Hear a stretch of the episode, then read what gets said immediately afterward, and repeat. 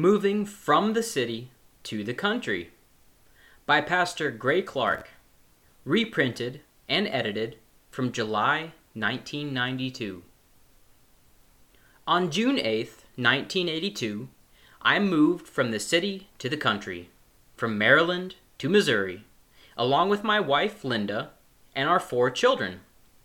In this article, I would like to share what I learned from this experience, and perhaps my experience may be of help to others who may be faced with a similar move. My personal story is one of a city boy moving to the country. A little background. The first 40 years of my life were spent in the city of Washington, D.C., or Maryland suburbs, mainly Bladensburg for 18 years, Bowie for 10 years, and Frederick County for 4 years. Except for occasional visits to the highlands of the Allegheny Mountains, there was no significant contact with the country. A youngster going away to summer camp in a rural area would have had more contact with the country than me. During these 40 years, I was never around farm animals or crops of any kind. Not one bale of hay was ever lifted because there was no reason and no opportunity. The closest I ever got to a farm or rural life was driving past a farm. Rural life was totally foreign to me. Of course, what is true of me is also true of my wife and children. We were, at that time, true city folk. Our move to Missouri was a big cultural change as well as environmental. Only by the grace of God did such a move happen. In retrospect, there are a few things that come to mind. Israel on the move. Israel has always been a people on the move. Remember Abraham. Israelites also moved to settle Western Europe, America, and other nations of the world. America's own population spread from east to west by Israelites on the move. From the eastern shore across the Appalachians, Great Plains, and Rockies, all the way to the west coast, the trail of Israel is marked. Today, many in Israel feel the desire to move. Many have responded to this urge. For those who have recently moved and for those who are struggling with this decision, the following thoughts come to mind. Please remember that I am not the answer man. These thoughts may not help you. However, having already walked this road, then sharing my experience with you may save you a stumbling block or two, which could prevent success. If a failure can be turned into a success, then this is why the story is written. Twelve years later, these thoughts come to me and are offered as my counsel to you. Scout and investigate first. From Hosea chapter 4, verse 6 My people are destroyed for a lack of knowledge. Abraham did not scout and investigate because God spoke directly to him. Today, however, we need to try the spirits to see if the prompting of the heart is of God in 1 John chapter 4 verse 1. We need to count the cost from Luke chapter 14 verse 28. And to count the cost requires a visit to the potential new location. In the summer of 1981, when Linda and I made the decision to move to Missouri, we felt that it would be wise to revisit the church to see everything from a move perspective. In October of 1981, Linda and I took Nathan and drove to Missouri to the church for this purpose. Our previous and only other visit to Missouri was Pentecost in 1980 when we camped on the hilltop and were literally eaten alive by mosquitoes. We purposed then that we would never live in Missouri. We soon felt, however, that God was directing us to focus upon higher values rather than the fleeting unpleasantness of physical discomforts. Our second visit in 1981 confirmed God's will for the move. This visit set in motion major decisions from which there has been no turning back. Affirm that your move is the will of God. Thy will be done, from Matthew 24, verse 42. After praying, seeking counsel, and paying a personal visit to affirm God's direction, work to fulfill the vision. By affirming God's will by this process, we put our house in Maryland into the hands of a realtor and set in motion the preparation for the move. Understanding God's will here is utmost. The reason? The vision will be tested. The vision. It is important to God that your decision is one of conviction and not preference. At the time we put our house on the market, there was a significant decline in the housing market. The value of the house had plunged 20% from its value the prior year. It simply was not selling. Normally, a house in our local area would sell in a month or two. Keeping the vision in sight, we prayed for a creative alternative, and God provided one sell at no interest. Advertising this way attracted a wonderful buyer. We did find many challenges to the move over the years, including significant and unexpected loss of transition income.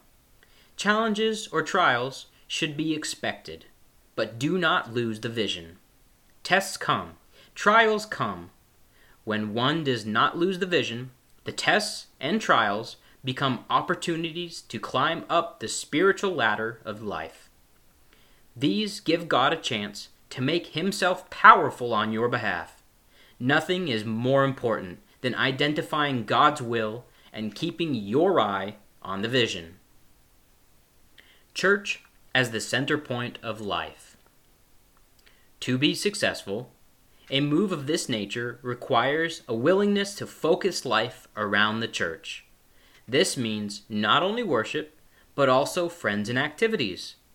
Between family life and church life, there basically is no other life. Even business life is couched in terms of the church or biblical calendar. You need to be ready for this. It takes a certain amount of growing into. At least this was true for me but having the spirit to want it to happen is necessary from the beginning. Being without a church for a number of years primed us to do the best that we could to become churchmen. Think future. Forgetting those things which are behind, and reaching forth unto those things which are before. From Philippians chapter 3, verse 13 we found it difficult to divorce ourselves from the decades of history in our own lives of being Marylanders. We are Missourians now, but it seems that there is a period of adjustment needed for the mind to make the trip that the body has already made. What helped more than anything was to not lose the vision. The future was here and not in Maryland. Certainly, it is difficult to leave family, lifetime friends, and familiar circumstances, but knowing that you are in God's will and keeping focused on the vision will make the transition the best that it can be. This mental transition, that the new place is home, must be made, and the sooner, the better. Again, your vision cannot be lost. We might remember that a turning point in Pizarro's conquest of Peru was the line he drew in the sand, symbolizing no turning back. Another example is of Cortez burning the ships in the harbor upon landing in Mexico. Purchase land. The better way to establish roots and begin the road to permanency is to purchase your land and dwelling, or build instead of renting.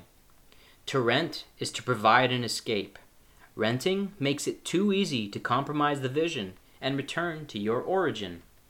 Renting may be a necessary temporary measure, but it is frowned upon as a permanent abode. Our land was purchased within a month of moving, and a house was started within six weeks. I'm convinced that the quicker these two steps are done, the more permanent the vision becomes.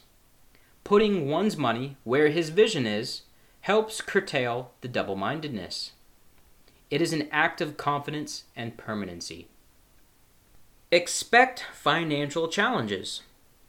Please be advised that not only ourselves, but many others have been challenged financially upon leaving the comforts of the city, with its good paying jobs. Over the early years of transition and settling in, we found our capital base eroding away. This meant that the ability to replace big ticket items was gone. For example, when a couple of tires were needed, used ones were purchased instead of new. When they wore out, more used tires were purchased. A person should be prepared to buy used mowers and used this and that. Become very handy at repairing. Learn to do without. This, I found, is very common for many. Expect this trial. It was an unexpected trial for us, but a just and merciful God carried us through upon his outstretched wings. Being grounded in financial freedom principles will go a long way to making a move to the country successful. During such trials, keep the faith and remember your vision. Presume imperfections. Realize a church body is a group of imperfect people seeking after God. They will not arrive to the ideal this side of the kingdom. Linda and I knew that we were sinners walking in grace. We should not expect from others what we could not deliver ourselves. I believe that it is vital to view a church body with real expectations and not ideal. One will need to come to grips quickly that all expectations are to come from God. Admit that there is no utopia upon earth. The fountain of youth does not exist. Be a team player. This is my advice. When in Rome, do as the Romans do. There are different cultures, there are different habits. The ways of the new area will probably be different from your prior experiences. Learn to blend into the new ways. Try not to make waves. The new boy on the block has a certain obligation to catch the flow of the community. Be positive. Be grateful. Be a learner. Try the new ways, for they may be better. They also may be as they are because of the necessity and not of preference. You may find that there is wisdom in the new ways. In time, you can adjust to a blending of the cultures but I strongly recommend that you do all that you can to accept the ways of the new community. Don't be critical, even if justified. The best way to be accepted is to embrace that which is embraced by others. Observe the flow of things and get into it as it fits your situation. Don't try to make waves or establish new directions. Don't be pushy or ungrateful. Instead, be grateful be willing to join in on the group projects of the community and become friends with the old hands. Contribute.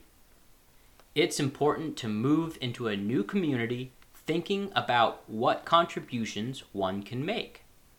Giving of your time and effort will score positive points in the eyes of others. Others quickly sense when a person or family has arrived to receive instead of give. This leads me to the point of communal thinking. Plan to do for yourself what the Bible requires. Plan to purchase to meet all your needs, and not think in terms of what your neighbor can do for you. If you need to borrow a vehicle or tool, return it timely and in good repair. Do not overstretch your neighbor. Be careful of taking advantage of him. Be prepared to demonstrate the old Yankee spirit Concluding remarks. These brief thoughts result from making the move ourselves and then picking out the highlights 12 years later. Additionally, some input has come from observing the failures and successes of others. If I were asked to identify the single greatest factor needed for a successful move to any new area, the answer would be vision. Once your vision has been identified as God's will, then work completely to fulfill it.